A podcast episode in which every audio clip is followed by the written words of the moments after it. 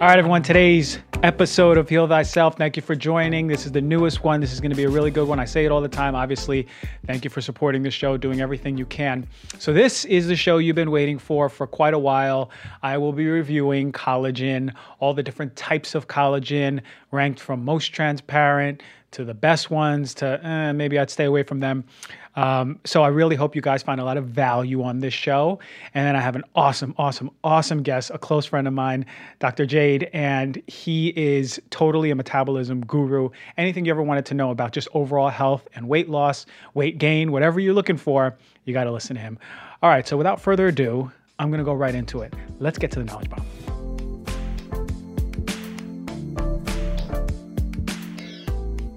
All right, so before we get into the best and worst brands for collagen, I really want you all to understand what collagen is and why people are using it. It's a main structural protein in the body, and it's found all throughout, all different types of areas. And I'll tell you where mostly, but it's the most abundant protein overall, with 25 to 30% of the body being collagen. You see it most in skin, which is why the beauty industry has gone really hard on the collagen, cartilage, ligaments, tendons, bones. And it gives us structure. So we're not like just a puddle of skin with two eyes on the floor, but it gives our body strength and structure, but also stability and flexibility. So, in terms of skin, let's think about a little baby. When you pinch a baby's cheek, and it has that reflex back, right? It's nice and plump and soft. That's collagen, whereas you do it to your grandmother, it's going to be a little different. That's the difference between collagen deposition in different areas of the body, particularly now we're talking about the skin. So, it also has a very important function I just mentioned about stretching. So you see it in ligaments and tendons, right? They're going to need to stretch and move, but also be stable. Unfortunately, as we get older, there's different reasons why collagen declines, declines but as we get older, collagen declines. Um, actually, UV radiation, so lots and lots of sun can change uh, the formation of collagen or the deposition of collagen, which is why you see people who are out in the sun all the time, their skin changing. That's because their collagen is breaking down. We make our own. Most of it is coming from ourselves. Uh, it's coming from our cells, and that's called endogenous collagen. Whereas when, and I'll speak about later, exogenous collagen that's coming from like supplements. So there's different types of collagen, and you'll see your supplement may advertise that it's a certain type of collagen. Now the types vary, but the major ones are types one, two, and three. Types one is mostly in the skin, the bones, the ligaments, the tendons, right? The teeth. These are densely packed ropes of collagen to provide really strong, strong stability. All right. Whereas type two is cartilage, eyes, that's less less structural and more loosely packed collagen. And then type 3 is mostly in the intestines and blood vessels. So you'll see that these collagen companies are going to uh, advertise the type of collagen that it uses specific to what it needs to heal. So when it comes to the exogenous collagen, the whole supplement industry, they utilize bovine, poultry, porcine, and marine parts. So depends on the company. Usually some will use a mix of all, some will use just one. But what are the goals of usage, right? So you have to ask yourself, why are you using collagen and if it's going to work? And that's the big question, does collagen work? So the worry with collagen is that supplementally, uh, it's not fully absorbed in the body. And then the other part is, is that it's not necessarily intended the way we want it to be used. So the analogy I say is sometimes if you take in collagen and they're giving you're giving yourself some uh, particular amino acids, which I'll talk about later, the body doesn't care about plumping your skin when it has more important things to do internally. Skin is the last thing to heal when your body is healing. So if you're using collagen for beauty, but your joints are a mess, your intestines are inflamed, I think your body's going to prioritize those things before your skin, and then you might go, oh, this collagen supplement didn't even work. So that is sort of the controversy behind the collagen industry. But there are some studies that say yes to that and no to that. The studies that they, that do say yes, they show that over a few months there has been uh, shown improvements for the intended function. So one is skin. Uh, was a study that showed that folks had more elastic, hydrated, and youthful appearing skin. Um, there was a study on joint health, and folks had better joint health, improvement of joint health, reduced pain. Uh, but there are also some studies on the other side that say that it doesn't work at all. So, what you'll see is on these notes for the show, I provided some citations where you can read some yourself. The bottom line is, is this if you notice a difference, then listen to your body, right? If you're using collagen and you notice a difference, listen to your body. Don't listen to me If you don't notice a difference, well, maybe there's other things that you need to do, which I'll talk about. If you take collagen peptides, you need to support it in other ways. You can't just depend on the supplement itself. So, here are some of my favorite ways to support endogenous, right? Internal collagen production. Vitamin C. Vitamin C is so, so, so, it's actually top tier important when it comes to collagen, right? It might even be more important than the collagen peptides themselves, right? Because not only does vitamin C stimulate the production of your own endogenous collagen, but it also protects your cells from oxidation. Really cool stuff. Remember, I talked about oxidation breaking down collagen. Vitamin C is a cofactor to the enzyme that stabilizes the amino acids that make up collagen also. So it's capital essential for healthy collagen in the body. Now, if that wasn't enough, vitamin C also promotes the genetic expression of more collagen, more synthesis of collagen. So when vitamin C is not present, you have less cross linking, less structure, less stability, decreased total synthesis of collagen. So if you take the collagen peptides, or if you're not, make sure you're getting vitamin C. You got to get your vitamin C status right. Get your berries, your raspberries, your blueberries, your blackberries, your orange, your grapefruit, lime, lemon, peppers, bell peppers, all different colors, papaya, mango, guava. Get your vitamin C if you want collagen in your body. What else do you want? You want sulfur rich foods. Sulfur protects collagen from the breakdown in the body, right? It also protects you from oxidation, just like vitamin C. It helps your liver detoxify. So, some foods that are high in proteins are meat, fish, cabbage, soy, chives, asparagus, watercress, seaweed, beans. Some are high in glycine, are meat, fish, eggs, carob, watercress again, sesame, sunflower, pumpkin seeds, spinach, carrots, beets, and legumes. So make sure you're getting these densely packed amino acid rich foods, some sulfur, some vitamin C. So, lastly, some folks say the bone broth can be um, rich in these nutrients, but you got to be vigilant about your bone broth and be aware that uh, when mammals are exposed to um, heavy metals, we build them up in our fat or we build them up in our brain and our nerves and our and, and different organs. But one of the major parts is our bones too. So you have to be vigilant. I don't ever tell people to do bone broth all the time, particularly because there's the risk of heavy metals. Um, so if you're doing it, don't do it regularly, but it can theoretically be a really rich source of these amino acids that I mentioned, plus collagen in itself. So lastly, before I move on to the product review, there's here's a bonus that no one's talking about when it comes to collagen. I'm to give it to you. One of the most powerful collagen stimulators just might be red light therapy. One controlled trial in the Photomedicine and Laser Journal showed that red light therapy created an increase in collagen production as well as a noticeable change in feeling in the complexion of the intervention group versus the placebo. We also see benefits in collagen deposition when it comes to the bone and in muscle strength. So if you're looking to optimize collagen and you're really into like anti-aging and cosmetics, might be a really nice intervention to invest in a red light infrared unit that you use all the time. You can use it daily. I've had uh, colleagues of mine use it and say that their skin has really plumped up in a month. Um, so I have one. I just haven't used that in that capacity or for that.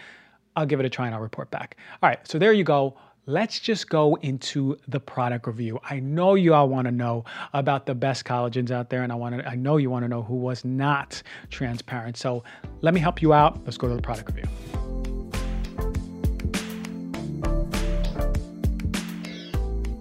Okay, so for the product review, I'm here to talk about the exogenous collagen industry, right? The supplement industry. It's a multi billion dollar industry. So, aside from supplements, collagen is used medically as a cosmetic filler. We've seen that in, um, in aesthetic medicine, uh, wound healing, and ER. We, they use it for burns and nasty injuries and cuts. Uh, tissue regeneration, we see that in dentistry a lot of the time, and in, oral, as, as well as using utilizing it for the gum and grafts, and then skin regeneration that's used a lot. So I do not, I'm going to say this before I even jump into the supplements. I don't believe that collagen creams work. I don't think that they get into the skin deep enough. So um, I think they're a hoax. Now, collagen peptides is what I'm here to talk about. This is hydrolyzed collagen, so it's supposed to be more absorbable. It's a three plus billion dollar market. It's expected to hit seven billion dollars in the next six to seven years. It's already saturated. There was a ton of companies that I called up. So I wanted to get in touch with the top companies wanted to see how they source, if they were transparent, right? If they were willing to provide information. Um, I also asked the companies about their products and specifically the COA. And if you'll remember, when I did the cacao review, when I did the plant protein powder review, and now this one, I, mentioned always the certificate of analysis. This is a third party. Um, usually a PDF, a third party PDF that comes that hopefully companies are transparent and willing to provide. A lot of times they're not, which is very much so unfortunate. But what it shows you is all the adulterants, like heavy metals, but it also shows like pesticides, um, if if it reports what it has. So it really shows you an inside look if the product is good. So uh, again, I asked all these companies for certificates, and I'll tell you which ones were willing to provide it, which ones didn't. So uh, when it comes to heavy metals, remember I mentioned animals, animal bones, heavy metals. When I was talking earlier in the Knowledge Bomb segment about bone broth, we want to make sure that these collagen proteins are not high in heavy metals. Very, very important, particularly because there's no safe levels for many of these heavy, heavy metals, particularly lead. So if you're pregnant and you're using collagen but has really high levels of lead, that might be a problem. And certainly if you decide to give your, your kid some collagen, that might be an issue too. So that's why I did this. So without further ado, here are some of the companies. Let me start off with the companies that I reached out to and they never got back to me. And I reached out to multiple times. I have an assistant. She was really pivotal in reaching these companies too. Both of us called. Um, so when I say I reached out a company, it wasn't just a DM and then goodbye or an email or goodbye or one call or goodbye. I was pretty vigilant and I did not get any call back or any correspondence from Amazing Grass, which is unfortunate because they provide the vegan one, which would be wonderful for my vegan uh, fellas and, and ladies out there. But Amazing Grass, nothing. Physician's Choice, I waited on a call back. I left a DM, nothing. And it's ironic that it's called Physician's Choice because it's certainly not mine. BioSchwarz, that's another one. I emailed them, nothing. DM them, nothing. Uh, couldn't get in touch with them. So are these companies good? I don't know. I have no idea. They could be the best ones out there, but if you're not getting in touch with me, then I don't know. All right. So I can't tell you if they're transparent. I can't say if they're not. What I do know is that companies need to be more accommodating um, in this day and age. There were companies that were a lot more receptive and helpful. So I wouldn't even utilize these companies because I don't know. All right. So here's the companies that did get back to me but denied the COA, or they said they were going to send it and never sent it. So, Vital Proteins, I know that this is the one y'all wanted to hear about. It's probably the one of the most popular ones out there, but um, I think it is the most popular one. But guess what? It was one of the hardest ones to get in touch with. I DM'd them last week, very specifically what, what I was planning on doing, what I was looking for. I told them what I wanted. I gave I said specifically I want to give you an opportunity to show that your company is transparent so I can relay it to the public. Um, they told me to email our marketing team. I emailed our marketing team, no response. I sent another DM. They told me to email another department. I did, no response. I gave them ample time. They never got back in touch with me. So Vital Proteins, I'm sorry. I can't uh, support or I can't promote. Um, and I found better companies than this. So that's what I think about Vital Proteins. Reservage Collagen Booster by BioCell Technology. They said that they do not provide the COA on the phone. Um, and I gave them more details about what I was doing, but they escalated it to their global sales and marketing manager. Uh, in the context of the sourcing and speaking and clinical trials, they spoke to me about all of that. And I was supposed to get an email with more information from them. I never did. I was supposed to get word back on putting together and sending me a COA. I never did. So I don't know which is worse a company not being available, uh, like Vital Nutrients, or being available like this, but not providing anything. So I'm sorry. I mean, the guy was nice on the phone, but bottom line is I'm looking for the data, man. All right, Ancient Nutrition. This is another really popular one. Dr. Axe, you know, a fellow holistic integrative practitioner. I want to support you, brother. I really do. But um, I can't support your company. Check this out. I reached out by phone two weeks ago, spoke to them, said what I was planning on doing. They said they would get back to me. They never did. So I DM'd them. And then they gave me an email address of very specific people to reach out to. I emailed them. I heard nothing back for six days. I re-emailed them this week. I said, "Hey, um, I'm doing the show. Did you did you get my email from six days ago?" And then they reached back out uh, and they gave me some details on the brand. They said they utilize non GMO, pasture raised, cage free, and cruelty free sources. Um, and uh, different animal sources with different types of collagen. But I asked for the COA, and they said they'll get right back to me. They'll get it to me uh, in the morning. They were supposed to get it this morning, and I got an email this morning that says, "Oh, you know, I probably misunderstood, but they don't provide the COA. They can give me the, all the information. They said it's proprietary. Let me tell you something about COAs. They are not proprietary, particularly the heavy metals. If you request the heavy metals, that's not proprietary information. Proprietary information is where they're sourcing it from, but most companies that are transparent take that out. I don't need to see where they're sourcing it from. I don't need to see your secret location. What I do need to see is the levels of pesticides, herbicides, heavy metals. That's what I care about. So, Ancient Nutrition, Dr. Axe, I'm sorry I can't support you. Garden of Life, I called them up, pretty blatantly denied everything. They said they don't share third party testing. I mean, I didn't expect it. I wondered to myself if this would have happened if they were not owned by Nestle back in the day. But uh, I think the company went down the drain since. I don't support Garden of Life. NeoCell, same thing. Denied the COA. They said they don't get it. I tried DMing them to get a different result. Nothing. Bulletproof, same thing, flat out denial. They said it's proprietary. Um, they they gave me some more information, just like the cacao and the protein powder, and now the collagen. It's the same thing. Heavy metals are not proprietary. Bulletproof. I'm sorry, Dave Asprey. I wish I could support you, but I can't. All right, check this out. Moon Juice, just like they did with the protein powder, they said we do not share COAs, so I can't share my support. Zhou Nutrition, same thing. My assistant spoke to them, emailed them twice, never received anything. Primal Kitchen, which was just bought out by Kraft, um, they said they do not give out the COAs. It's confidential. Never responded to either. I wonder when I if I if when I met the CEO at a party and I asked him, he would give me the COA. Unfortunately, the company doesn't do that. So, Primal Kitchen, I'm sorry, I don't support you. You got good salad dressing though. Primal Harvest, they said they would uh, send it twice. They never did. Whew. And lastly, Sun Warrior, they said they do not give out that information. I didn't expect it anyway. All right, enough with the negativity. Let's get with the good ones. All right, so I'm to make this easy. There's only a few of them that passed the test. There's only a few of them that were transparent, and there's only a few of them where the COAs were really clean where I can speak highly of the company. And by a few, I mean three. So I'm assuming that a lot of these companies are going to get their sales up because these are the best collagens that I found. All right, so Aura Organic. This is the vegan one the vegan one, and I really like them. Um, in the Knowledge Bomb segment, I spoke of the foods that provide the cofactors and amino acids to support collagen, and this is what their formula is really dense in, and it looks like. So they wrote to me, um, and I know that they said they, I, we know that most companies withhold COAs, and they're actually actively and intentionally doing the opposite. So in their 12 gram scooper powder. Everything was under Proposition 65 regulations. Really nice, clean COA. I was really happy to see this, like it should be.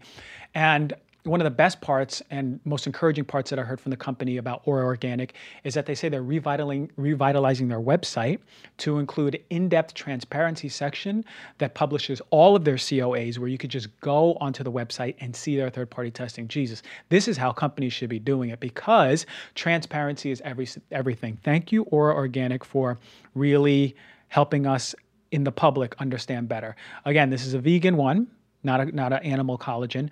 But remember, it gives you the cofactors and amino acids. So I'm actually kind of interested in doing it myself, to be honest. All right, Natural Force. That's the next one. Natural Force uh, was one that I never heard of, but their COA had, and this is an animal one, their COA had the lowest heavy metal count of all animal based collagen mixtures. Really, really good one. Um, they say that if you go on the website, it says natural, organic, non GMO. Um, they source grass fed. Um, and the labels, uh, what I would like to see more so on the labeling for the packages is more information, more certification. So we know the nice thing is it's in a GMP certified facility, which means that it has excessive third party testing. Um, again, the COA, though, as a whole, even past heavy metals, was clean across the board. So on the surface, if I was someone who ate animal products and I was interested in collagen, this might be one of the ones that I get. And the last one, um, which I got the COA this morning, um, really uh, from this from the CEO, which was really cool. Uh, Native Path. Native Path is the last animal based one, not vegan one, animal based one, which uh, had really good COA, low heavy metals across the board. Um, really conscious company.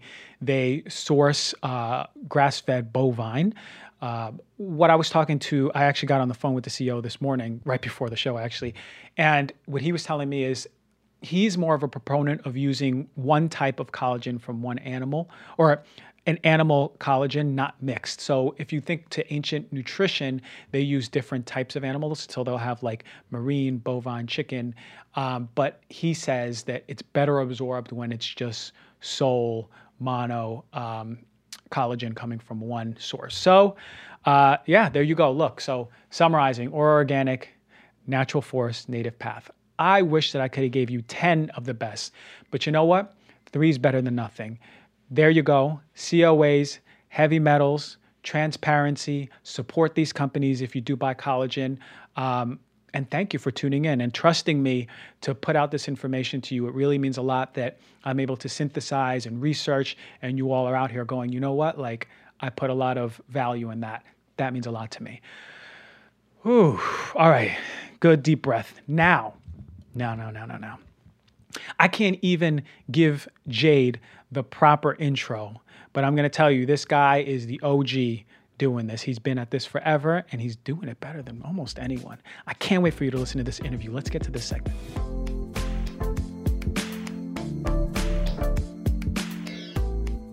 All right, everyone, a special, special, special guest. This is my guy, and I'm going to tell you why. Well, I'll tell you the story, but he is a best selling author. He is the metabolic guru. I look to him when I want to find out more about metabolism and the ins and outs and how sophisticated it is. What a blessing to have him in here. The man, Jay Teta, but I could say Jay Teta because I'm Spanish, right? We got I got to stay true to my heritage. My guy. Good to see you, brother. Thank you for having me. Yeah, I, I, I want to open your uh, segment here with how we met. Yeah. How about you tell the first part? I tell the second part. Yeah, I, I love this story. So we started following each other through a mutual friend. Who was the mutual friend, by the way? Ralph, I think, that's Dr. Right, Espo. Ralph, that's right. So we started following each other th- through a mutual friend, and I posted something on my thing that I think maybe rubbed you the wrong way, or maybe it was the, the vice versa. Yeah. And then I think we both unfollowed each other, Uh-huh. right? And we're just like, whatever with that guy. You Whatever with that whatever, guy. Whatever with that guy. You know Yeah, how that happens. yeah. And then we are at an event where we went to the A4M conference. Mm-hmm. And so I come and sit down, and you're sitting next to me, right?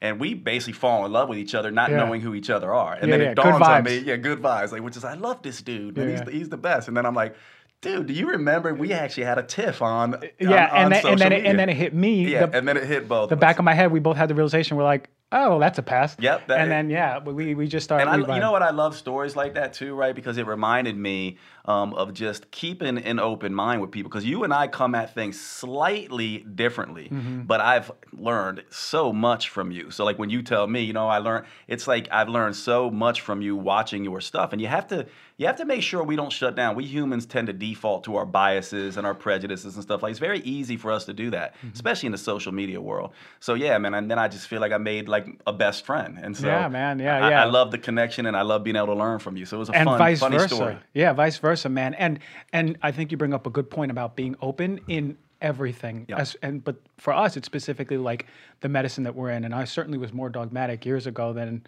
or back then Mm-hmm. than I am now because I go, well, damn, there's, not, there's more than one way, huh? Yeah.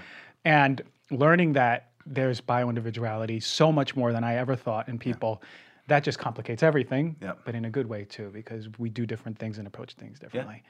So, um, so your man, your specialty, and you've been at it for you're the OG man. You've been at it for quite a while. I know. I love it when people tell me that. Right, like, I'm- you know- I'm- I guess I'm getting old now nah, for sure. nah, nah. You're keeping yourself young, man. You're using your own secrets, but it's really on metabolism.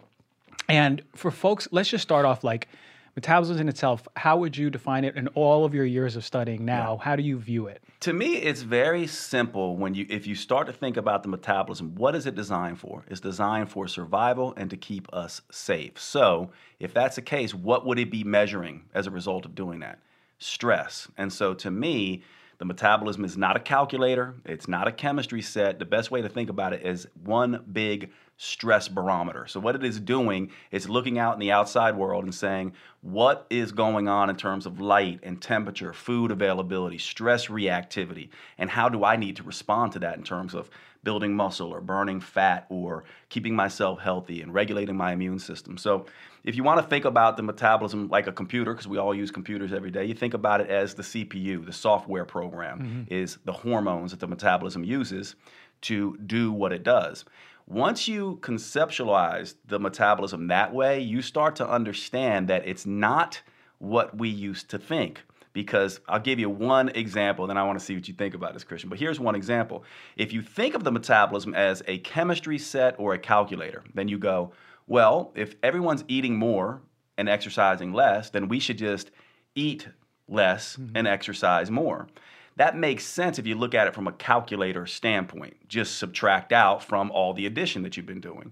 But if you're looking at it from a stress barometer standpoint, you can see that exercising too much and eating too little is also a stress, just as much as eating more, right? Mm-hmm. And exercising less is a stress. So, isn't it funny, by the way? And I'll give you one hint on this, and I'll see where you want to go if the metabolism is a stress barometer, then how do we measure it? How can we look on the dial and see how much stress we have?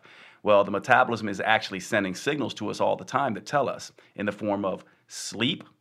Are we sleeping appropriately? Or is our sleep fragmented? Is it quality and quantity? Mood. Are we too anxious? Are we depressed? Uh, hunger. Are we hungry all the time? Energy, is it unpredictable and unstable? Cravings, is it unrelenting and all the time? I call this SHMEC, by the way sleep, hunger, mood, mm. energy, and craving, S H M E C. So if all those things are out of balance, if SHMEC is out of check, it tells you your stress barometer is overloaded. It's registering red. Mm-hmm. So isn't it funny that the couch potato who eats more and exercises less, they have SHMEC out of check, but also the person who is exercising like crazy and not eating at all, mm-hmm. their SHMEC is also out of check. And so when you start to conceptualize the metabolism that way, you start realizing, oh, I have to really balance these two things. Going harder and longer and faster and more frequent can be an issue. The same way sitting on the couch and doing nothing can be an issue. Yeah, wow, that spectrum change. And there was that simple old school equation that you gave me, and then you just added all these factors. I went back to like eighth grade arithmetic and I started getting anxious because I started seeing X's and Y's in there. Yep. Because you're right, like nothing is that simple in the body. Yeah. But it's pretty incredible the point that you make that you literally in the ends of the spectrum, you could be on both ends and still in sort of the same boat. Absolutely. And and it goes with mindset too, right? I mean, you know, we've seen people who go obsessive with diet and exercise and obsessive with health and fitness. That's not healthy, just like it's not healthy not to care at all, mm-hmm. right? And so it's always sort of this balance. And in our world, in the naturopathic medicine world, we kind of get this education sort of from the start, sort of uh, working with the inherent intelligence of the body versus trying to force it to do things. And so, as a naturopathic physician, it makes sense to me that the metabolism is just trying to seek balance. And what we need to do is listen to what it's telling us what's going on with sleep, hunger, mood, energy, and cravings. And by the way, not just that kind of stuff, but also exercise performance, exercise recovery. Libido is a big one. Menses for women is another big one that tells you about your stress barometer. And digestion and also signs and symptoms of disease. All these things are telling us how well the metabolism is balancing out this equation or not. And then we need to work with it. So uh, and just to kind of get into that, when I say work with it, what that means is if you start seeing this as a stress barometer, you start realizing that, okay, if the metabolism is telling me uh, that sleep is off or hunger is off or energy is off, that means that what I'm doing has gone too far. And this is why, by the way, right? Like we have clients all the time that they start dieting, let's say, and let's any diet. It could be the paleo diet, a keto diet, a vegetarian diet, a vegan mm-hmm. diet, anything that cuts calories down. And what happens typically in about seven to 10, maybe 14 days, SHMEC starts going out of check. Sleep, mm-hmm. hunger, mood, energy, and cravings start changing which tells you very simply that that has now become somewhat of a stress for your system. And all you need to do is balance it out a little bit. Mm-hmm. Maybe do some stress reducing techniques, maybe add in a little bit of carbs if you've been cutting them out, maybe mm-hmm. add in a little bit of fat if you've been cutting that out. Mm-hmm. And this tells you how to adjust. It first tells you here's how your metabolism adju- is adjusting. And then it also tells you here's how you can adjust as a result to keep things going rather than then binge on you know uh, cafeteria food and burgers and pizza and stuff because you went a little bit too far with the diet. Mm, I see. So instead of doing all this fancy blood tests and biohacking, really we have to listen to our body. You're you're submitting that we just have are better at understanding and hearing the whispers of our body or the yells of our body sometime, and yep. that's in the form of sleep, right? What was it? Energy, craving. Yep, sleep, hunger, hunger. mood, energy, cravings hunger, are the big ones. Mm-hmm. And that whole idea, it's kind of a, and, and you know this, but I'll, I'll, for the listeners. So yes, yeah, sleep, hunger, mood, energy, and cravings, but also all the other biofeedback in your body. So if you're someone who deals with migraines, and the program that you're on is making those migraines worse, then that's an indication your metabolism is not happy and you're moving in the wrong direction. Mm-hmm. And the and I do think, right, because you and I get all the time, I'm sure you get this where people are like, hey Jade, I hear you work with hormones. Can I get a whole bunch of hormones tested? And I go, well, yes, you can get your hormones tested, but actually hormones impact quality and quantity of sleep. Hormones impact hunger. Hormones impact mood. Hormones impact energy. Hormones impact cravings, libido, menses, all these things. So to me, when I'm saying SHMEC, sleep, hunger, mood, energy, and cravings, I'm actually talking about your hormones. Mm-hmm. Now, you can go get them tested if you want, but I can be a little bit more specific and get you involved being sort of like a metabolic detective if I yeah. can teach you how to read it. That's not to say, like, I don't know, do you have, a, I thought you have an Oura ring, right? Or mm-hmm. you, yes. I have one on, so one I, of these 10. So I have one as well. And yeah. so it doesn't mean that we can't um, use some of the new tech to help us along with some more objective measures. So, you know, mm-hmm. you and I will run blood labs. We'll do all kinds of things, Fitbits, calorie, uh, you know, uh, step counters, things like that. Do a lot for us. But if we don't, if we ignore the signals our own body is giving us, they're not going to be as well as, as good. Like for example, I woke up this morning and looked at my heart rate variability, a measure of sympathetic parasympathetic balance or stress reactivity in the body. It's literally measuring the stress barometer as well but I'm also going to correlate that with how well I slept, what was my hunger like, what's my mood been like, what's my energy like, did I have cravings yesterday, etc. So we can use all these tools, including blood labs and vital signs, along with this subjective mm-hmm. feelings that we have to get a sense of what our metabolism is doing. Very nice, very nice. I get it now. So you mentioned libido. So you're telling me uh, when folks' libido is suffering. How about people? Because I've had, I remember I had uh, a patient say, Dr. G, I've had no libido for the past six months. Mm, yep. Are you saying that the the metabolism is completely unhappy with where that person is? Whether then we investigate: Are you working out too much? Are you working out too little? Absolutely. What is your day to day stress? How are you eating? Yep. To see what's what are the stressors based on the the SHMEC. Yeah, absolutely. It's, it's funny. People don't always talk about this stuff, but I'm glad we do because if we take libido and we take menses and we take erections, right? We take those things. We have to understand, okay, the metabolism is a stress barometer. Why does it care about stress in the first place? Because the metabolism was evolved for millions of years to do what? To help us survive. Survive for what? To reproduce, mm-hmm. right? So the metabolism's main priority is reproduction. And women, it's really interesting here with women, they they are the gender of childbearing and rearing. And so their stress barometer is a little bit more stress sensitive than a man's. And so if they go too far on the eat more, exercise less side of the equation, couch potato, they'll start seeing issues with libido and menses. If they go too far on the other end of the equation where they're, you know, uh, cutting all the calories out and exercising like crazy, guess what? They'll see Same issues thing, with yeah. libido and menses. And that was same. a patient. That was that patient. She yep. was working out way too much. Exactly. And, and so now we know. And same with men, right? So it's really interesting. I worked a lot with bodybuilders and I was a bodybuilder back in my day. And what you'll see is you'll see these very lean, fit, muscular guys up on stage, yet they have no libido and they're not getting erections because they're too lean right? And so you have this sort of thing here where you go, if you really see the metabolism's dysfunction set deeper in, you'll see that the reproductive uh, capacity starts to go yeah. as well. And to me, that's oftentimes a sign that the stress has gone a little bit deeper. Mm-hmm. So, you know, you can almost see it like stages. Stage one, you know, maybe hunger, energy, and cravings start to be an issue. Stage two, now add sleep and mood onto that.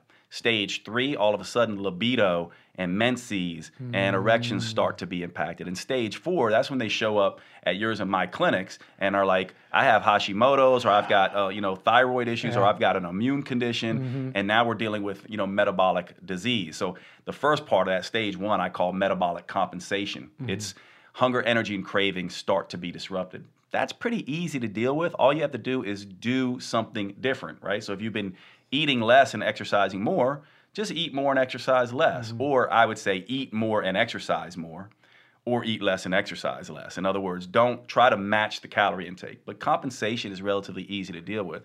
Stage two, I would call metabolic resistance. This is where a lot of people are starting to hit plateaus and nothing is changing. Here, you kind of have to jump back and forth, right? So you kind of got to go, well, I'll be an athlete for maybe a week or two, and then I'll be a Parisian for a week or 2 and mm-hmm. just walk and rest, and then train and eat, and then walk and rest, and then train and eat, and bouncing back and forth. This works good for women, by the way, with menses because they can do it two weeks, the first two weeks of the menstrual cycle. They maybe can eat more and exercise more like an athletic female, and maybe the last two weeks as they approach menses, they can take it easy and rest. But that's a good way to toggle yourself off of metabolic resistance. But once you start getting into metabolic dysfunction and metabolic disease, where we're starting to see libido and erections and menstrual cycles disappearing, and also signs and symptoms and diagnoses, that's when you have to come see someone like me and you, mm-hmm. and, you know, where we uh, begin to institute you know, some things that will jumpstart the metabolism back. Right, right. And and how many Americans are on that stage, the end stage one before metabolic disease? Yep. I would say probably way more than our, our stage one. Absolutely, I would agree with you. Right. That's the that's the way we approach life. Yep. You know, we're supposed to be stressed. We're supposed to keep going. Yep. And and I think the it, to to just address that piece there, which is huge. And I know you talk about this a lot. You know, I've learned. uh, You know, watching you and your teachings, you talk about this a lot. But this idea of the quality of things that we're doing in our life. So you, to me, you talk a lot about very importantly the quality of foods that we choose, the way we eat, the way we address stress management, all of these kinds of things. This is so important for balancing out this stress barometer because ultimately, what a lot of people do, the average American goes, I need to eat and exercise. That's really all they really care about when they think about metabolism. Mm-hmm. I call that meals and metabolics. Metabolics being they want to stimulate the metabolism, and meals all about what they eat. So they're like, I'll stimulate the metabolism with supplements or drugs or exercise, and I'll just try to eat the right thing. And so they're mm-hmm. going meals and metabolics, meals and metabolics. Well, there's two other M's that you talk an awful lot about that are more important, and that is mindset slash mindfulness and movement.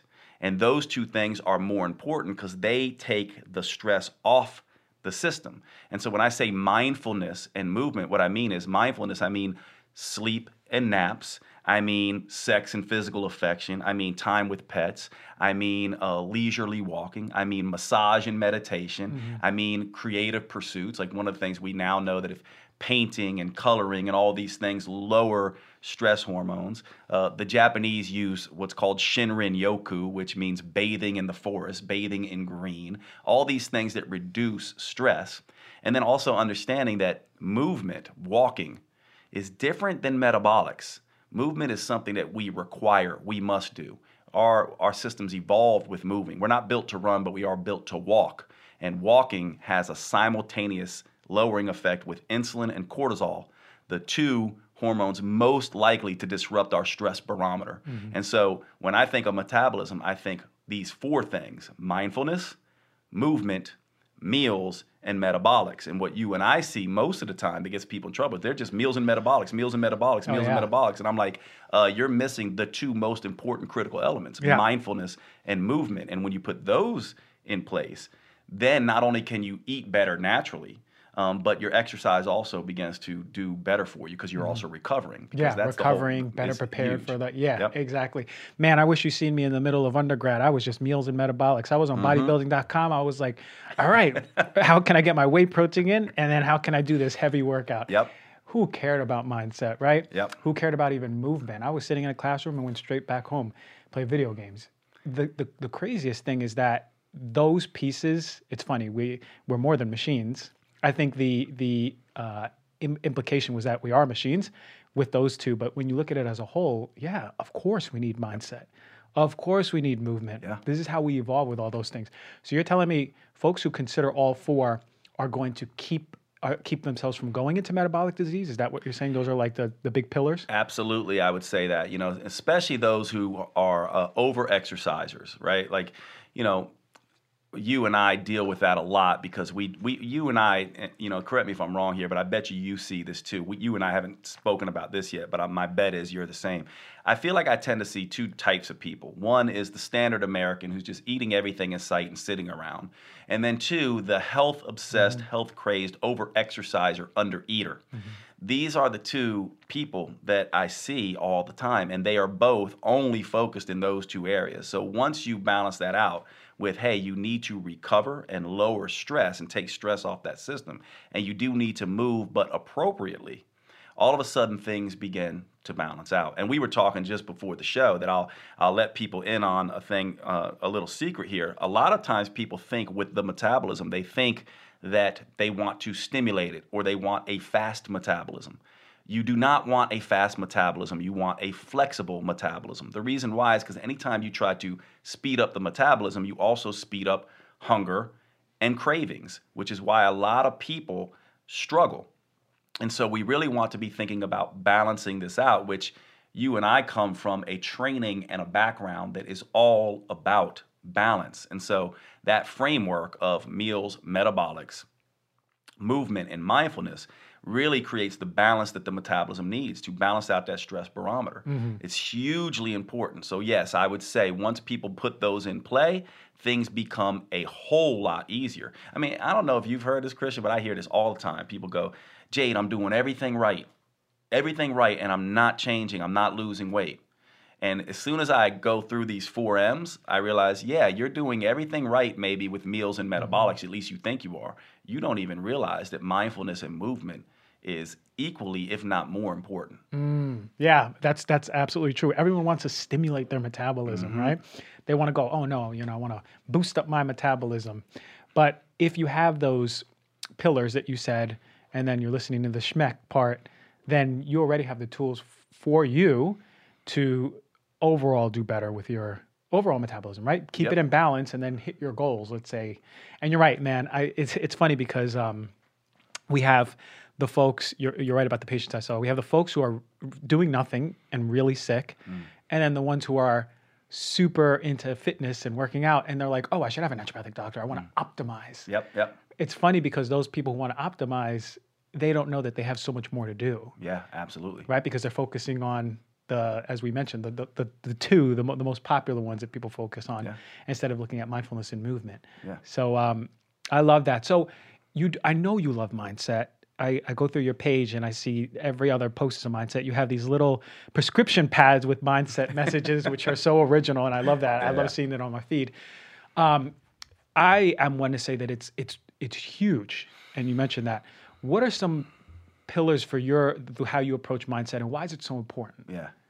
Well, you know, this is where you and I, I think this is where uh, I got my man crush on you. Yeah. We started, we Vice versa, talking, man. We, yeah. we started talking about the idea that part of our success, like you and I have had maybe more success than a lot of people who do what we do. You know, naturopaths tend to go into clinical careers, and you and I have been able to sort of move into te- more of a teaching role. Yeah. And so when I think of mindset, I think of that exactly. What happens is when you and I, when I was talking to you, my, I was immediately struck by the fact that you understand very clearly your purpose and that you clearly chose your purpose.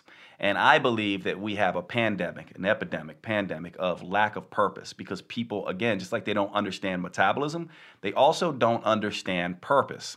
And this is what uh, you know and i think you will totally vibe with me on this because i know you feel this way. But to me the biggest thing that i could say with mindset is that purpose is not something that we find. We don't stumble across it. It's not something we go like you know maybe it's over there or maybe it's over there. It's something that we choose very consciously.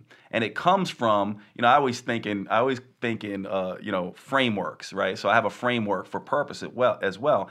It comes from our um, signature strengths talents things that we developed over the years. I call them our powers right? Because these are these are all the p's the five p's of purpose.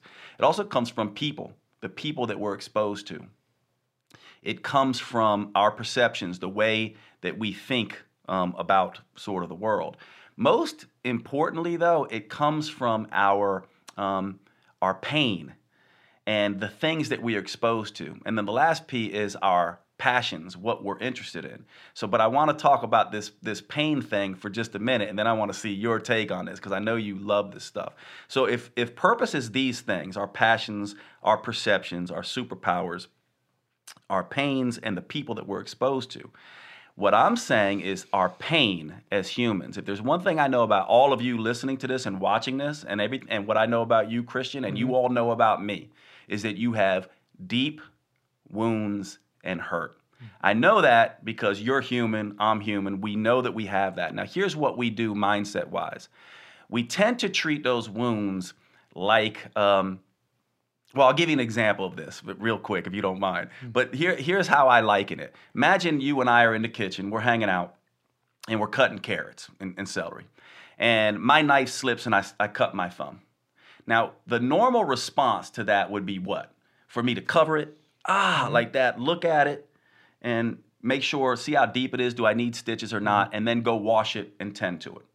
With our emotional wounds, instead we do this. You're standing there and I go, ow, ow, and I shove my thumb in your face and just start screaming ow at you. Mm-hmm. Ow, ow, ow, as if Christian is responsible for that. Like, and I'm not gonna tend to it unless Christian does. That's one reaction we have to our pain. Mm-hmm. The other reaction is we just sit there and stare at the thumb and whimper and cry and do nothing about it. Yeah. The third reaction would be we stick it behind our back And we just and, hide it, and we yeah. just hide it. Mm-hmm.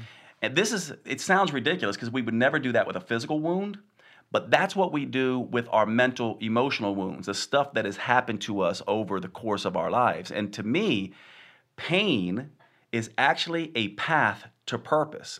In other words, when you own your pain and you tend your pain and you look at the lessons that your pain is trying to teach you, you realize that maybe, maybe, and I don't know what your belief is. My, I don't really have a belief in God or anything like that. I just, I have a belief in uh, my ability to choose and create. That's my major belief. But I believe that pain gives me lessons that point me directly to what I might teach, right? And so to me, pain informs me, and then I choose. I'm going to teach on health because I had some healthcare issues. I'm going to teach on people how to heal from romantic loss because I had romantic loss. I'm going to, my favorite example of this is I'm a child of the 80s, and back in the 80s, anyone who's a child of the 80s remembers sitting there drinking, uh, eating their, their Cheerios or Fruit Loops. And they would look and see, not Fruit Loops, man, uh, whatever a healthy cereal is, but looking at their milk carton and they would see Oh, uh, missing kid. kids, Yeah. right? And uh, that those missing kids were put on those milk cartons because of a mom who had her child kidnapped, raped, and murdered. The most horrible thing that can happen to a mother, but she turned that pain into her purpose and saved tens of thousands of, of kids as a result of that from that campaign or thousands of kids, however many it is. And that's my point about mindset. So when you ask me about the mindset aspect of this, and then you might say, well, how did we get off metabolism? I go, our pain is the most important aspect of that. And once we own that pain instead of trying to put it off on someone else or hiding it, it informs us about why we're trying to be healthy in the first place, or why we are, um, you know, searching for love in the first place, or why we want to have money in the first place, right? You and I talked about this at dinner, and we were both like, yeah, we are people who want an abundant life. We're also people who want to be very generous. That's the whole point. As teachers, we need money to teach. All this stuff here that we're doing right now costs money, right? So Christian has to make money to do all of this to touch his individuals. And so to me, that's why mindset is so critical. It's not separate from, in fact, it is the underlying soil that uh, grows our, you know, sort of uh, crops as as human beings, and we ignore it. And, and we don't uh, pay any attention to it. So I'm interested, I'm talking a lot, I'm interested in your thought on that. And hopefully everyone followed me, but it's every bit as important. I see it as a spiritual fingerprint. That's what it is. And we need to find this why, I guess is the popular sort of term now. I just think people miss it because they think they find it. No, you create it. And how do you create it? You create it from those five P's, but most importantly, your pain. Yeah, what well that was so eloquently and beautifully and poetically said, man. That's the truth. And the way you tied it in into the pain is important because we um, love to see things as good and bad, and that's it. Right? That's our binary approach to life. Um, so automatically, if anything hurts us, it's automatically bad. Yep. So that's what we do. We have those three mechanisms, like you said. I'm going to yell at you, or I'm just mm-hmm. going to stare at my pain for years, or I'm going to hide it, which is what sometimes a lot of men do. I know. I notice. Absolutely. But instead, what you're submitting to the audience, and I am too, is to utilize that pain for your own right and understand I've attracted this person, place, thing, situation, or circumstance exactly for this experience for me to learn exactly that which I need to learn or create, right?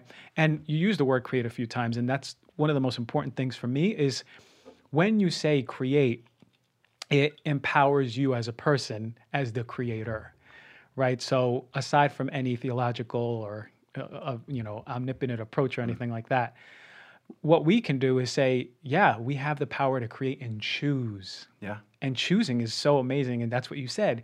You can choose where you want to go with whatever. And for me, there's no right or wrong. Yeah. It's like I can choose to stare at my pain for the rest of my life and I die, great. That was the, my legacy. Or, you know, at 35 years old, I can go, damn, this pain has been messing me up.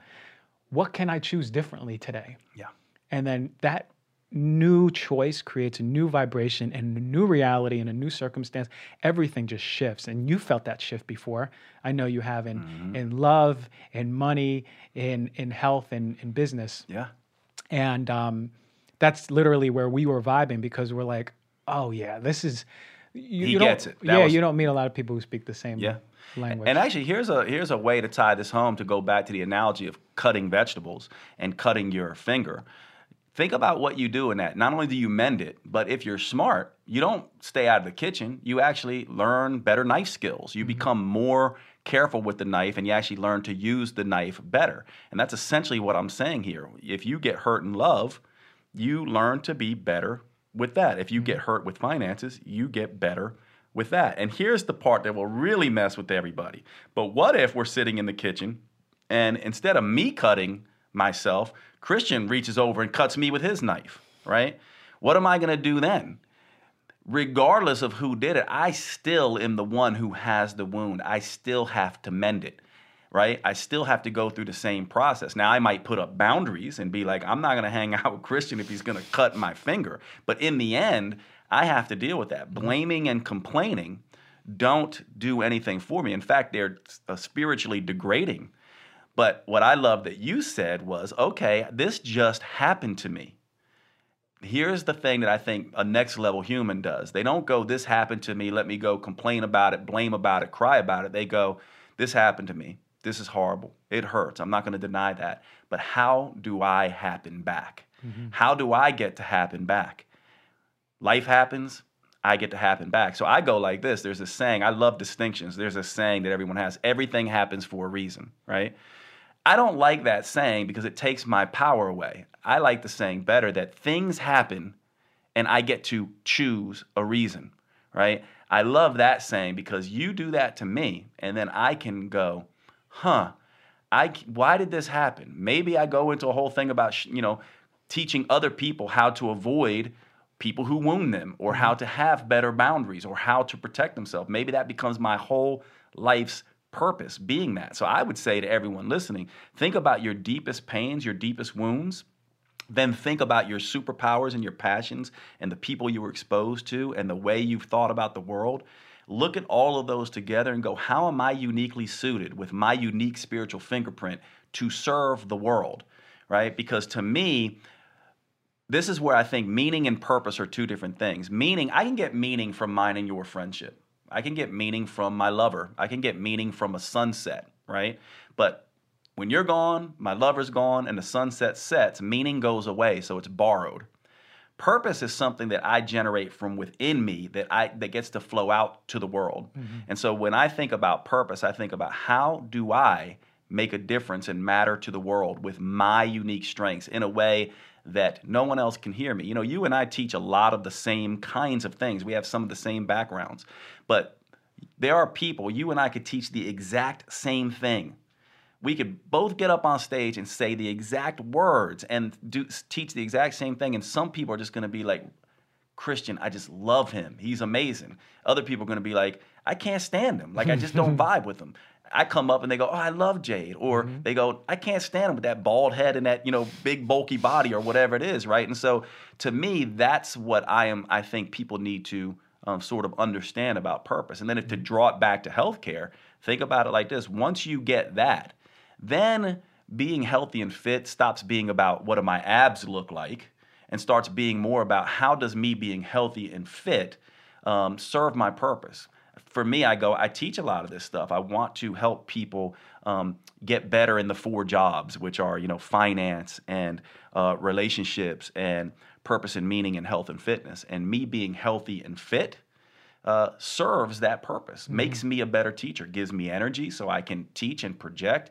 It gives me energy so I look the part. And so now I'm just like, I don't really care if you think I have a nice body or abs or I'm attractive. Mm-hmm. That's a very sort of culture level way of looking at it. My next level self goes, how does me being healthy and fit serve me when I'm out teaching. That's the difference. That's purpose in my mind. Yeah, and the the most interesting part and really what I say with patients is like what is one thing I should do? I'm like reflect, have that own self time, that me time because what that does is that you create you start creating a relationship with yourself, understanding yourself, mm. forgiving others, understanding your experiences that you had throughout life.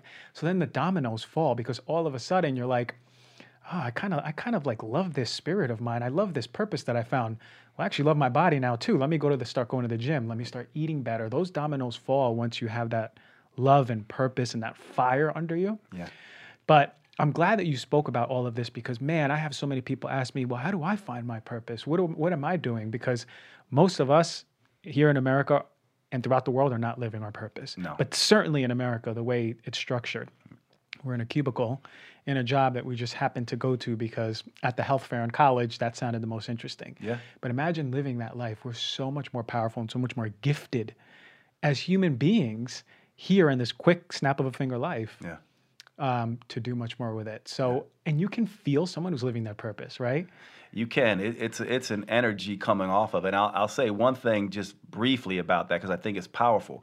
My father, okay, he chose at some point. He's a blue collar guy, you know, just came up his his job many people think like you and i get to our job is our purpose we're mm-hmm. lucky in that regard mm-hmm. and i feel it off you when I, I meet you and you feel it off me that we're mm-hmm. living our purpose however if you meet my father he hated his job you could still feel he was living his purpose he chose father from an early age and as a result when he had he woke up basically had you know four kids and he asked you know his, my mom his wife and said what do you you want out of life she goes i want all my kids to go to college.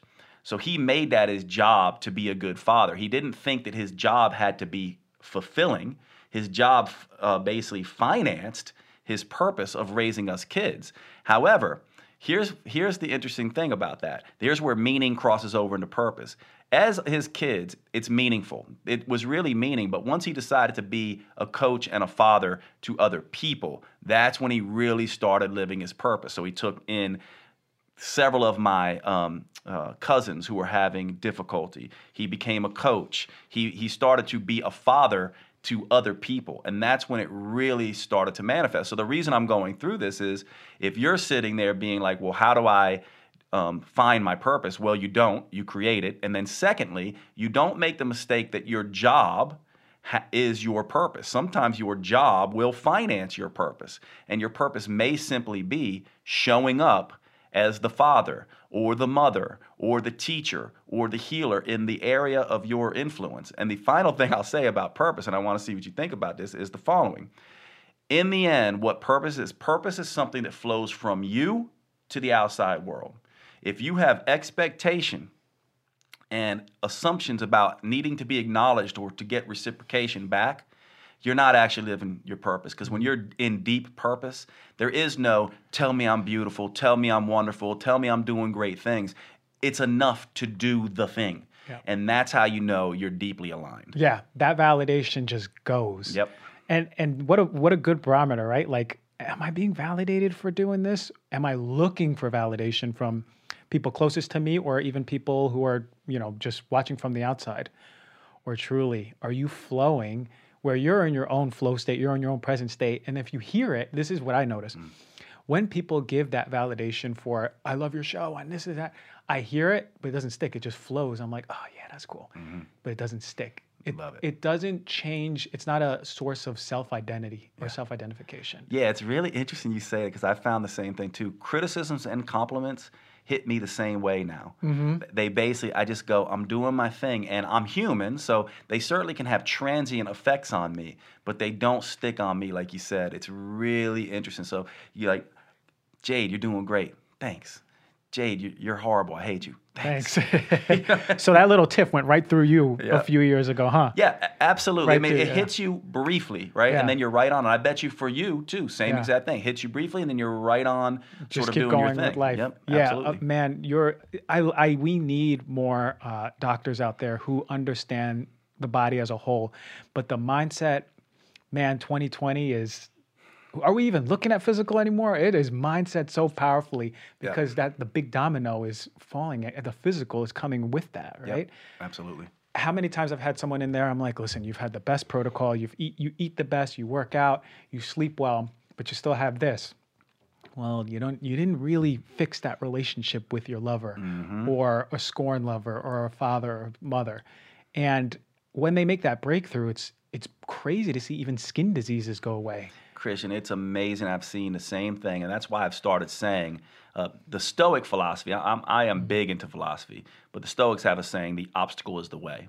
And I have, I, I, I say it like this: Your pain is your path, and your suffering is your source. Meaning that I don't care if you're trying to lose weight, if you're trying to heal, whatever you're trying to do, go and look at that pain, find where it is, those things that have happened to you, and realize that what if, I don't know, just try it on for size, what if you got exactly what was needed so that you could realize something that got you to your next level self. And by you ignoring your suffering, hiding your hurt, uh, not owning your pain, and expecting someone else to fix it, and blaming and complaining. What if that is the very thing keeping you from where you're trying to get? And I believe that it is. hmm Obstacles to healing, obstacles to curing, right? Absolutely. And, uh, and and what I'll say is this one last thing is that when I understood that things are for me, even the worst things are for me. Like let's say I, I bought a brand new puppy, I fell in love with that puppy, it got run over by a drunk driver. I even at the humanistic level, like I'm angry, I'm sad, but there's still always the underlying thing. That this is my secret. My underlying thing is it's for me. Yeah. So because it's for me, I'm like, well, I'm creating it. I'm attracting it. What? Why? What's here? What is it here for? So I always question every human pace, person, place, thing, situation, or circumstance as to why it's here in my life. So what more empowered we become when we say that, when we go, okay, I can utilize this experience to shift that vibe, to create from from a new, like an alchemist. Yeah. From a new, I can create. So that's beautiful, man. So, um, a a, few quick things before we end this, and I don't even want to end it to be honest. Yeah, so we, got- we got to have you back. I know you live Yeah. pretty close to here, so okay. Um, for our what are what are forest fires? What are, what what is what are things in our lives, whether mental or or food wise or alcohol or something? What messes with our mindset and metabolism? Mm. What is what what are the things that you're like You've got to stay away from this stuff? Yeah, to me, to me, it's the junk. Okay, and so the junk is usually things um, that you don't need and get in the way. So, for example, we're talking metabolism. These are what I would call the cafeteria foods, the combinations of salt and sugar and fat and alcohol that hijack our brains and, and move us away from our vital selves, right? Mm-hmm. So if I was going to say everyone is different, but this is what you and I kind of share that these cafeteria foods of these combinations of all these macronutrients and high flavor profiles literally hijack our, our brains and make our SHMEC go out of check. This is a forest fire. You want to stay away from this stuff as much as you possibly can because very few of us, some of us can, but very few of us can do a cheat meal or reward meal and not have it turn into a cheat week or a cheat month, right? So these kind of things we need to be aware about, aware of, and the same thing happens when you look at the mindset aspect of things. Um, but one more physical aspect is too much physical stuff or too little physical stuff, right? So you don't want, you know, CrossFit and yoga and running and all of this kind of stuff. That too is like junk on top of you. You want enough, but not too much. Goldilocks is what we're trying to do. Balance the Tao.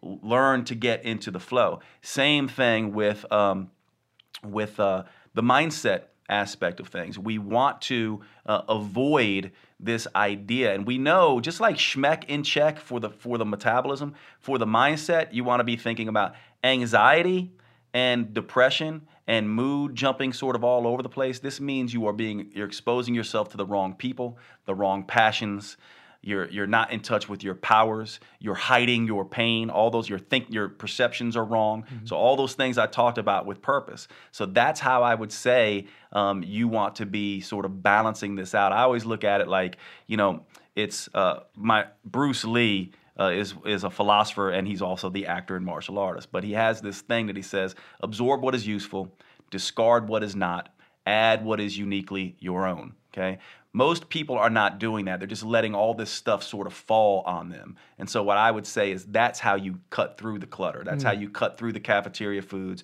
and the too much exercise and the too much information and the too much mindset stimulation from all these things. You start to go, what is it about me that is unique? How do I take what I can use and learn from, to your point? Also, what do I need out of my life, whether mm. it's boundaries with people or I can't do gluten. You know, I, I, need to get rid of certain things. And then what are the things that I know that I bring to the table that I absolutely have to have?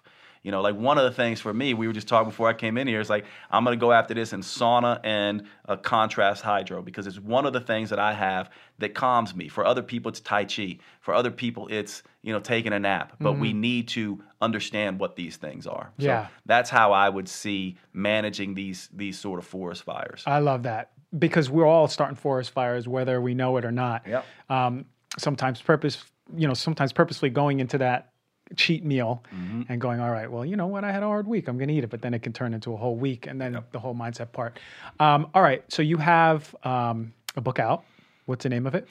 Yeah, my new book is a mindset book. It's a daily read. Very much, uh, if you if you dug the whole conversation about pain as the path and suffering as the source, the book is called Human 365, mm-hmm. and it's basically a daily read that teaches you this sort of idea around um, using pain as a path and suffering as a source and some of the stuff that you and i have learned in our lives naturally that we've talked about mm-hmm. um, that book is uh, a, a, really cool book and it's my second self-development book i normally write in metabolism so i'm really proud of that one and i like the I, I, like the idea of the daily read i've been getting good feedback so human 365 that's on yeah Amazon. i love that and then your first book was or the, the, the, big one was yeah my first book back in the day was the metabolic effect mm-hmm. diet that's 20 2010, and that book's still that crazy? selling well. Yeah. Yeah, yeah. Ain't that cra- I know. I remember we were out, and the you know one of our friends was like, "Oh, wait, I just hit me. I read that in school. That yeah, was yeah, you." Yeah. And I was like, "Yeah, well, I'm with a celebrity over here.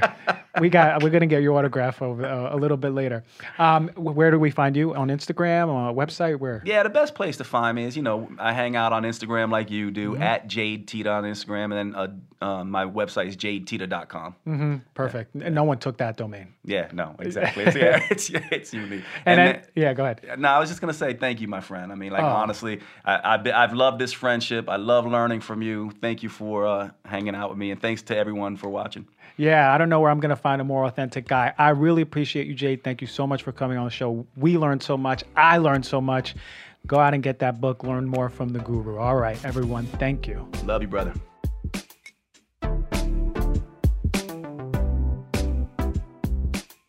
I told you Jade would be amazing. This this is my guy. This is why he's like a guru to me. Not only is he engaging, captivating, but so intelligent. I love those uh, mnemonics that he uses and uh, or the acronyms, and uh, I learned a lot, and I hope you did too. So, thank you for joining the show. Wait till next week. I already got the show done next week. I can't wait. Thank you so much for rating, reviewing, subscribing. I love you all. Have a wonderful week. Go hug someone that you love. Thank you.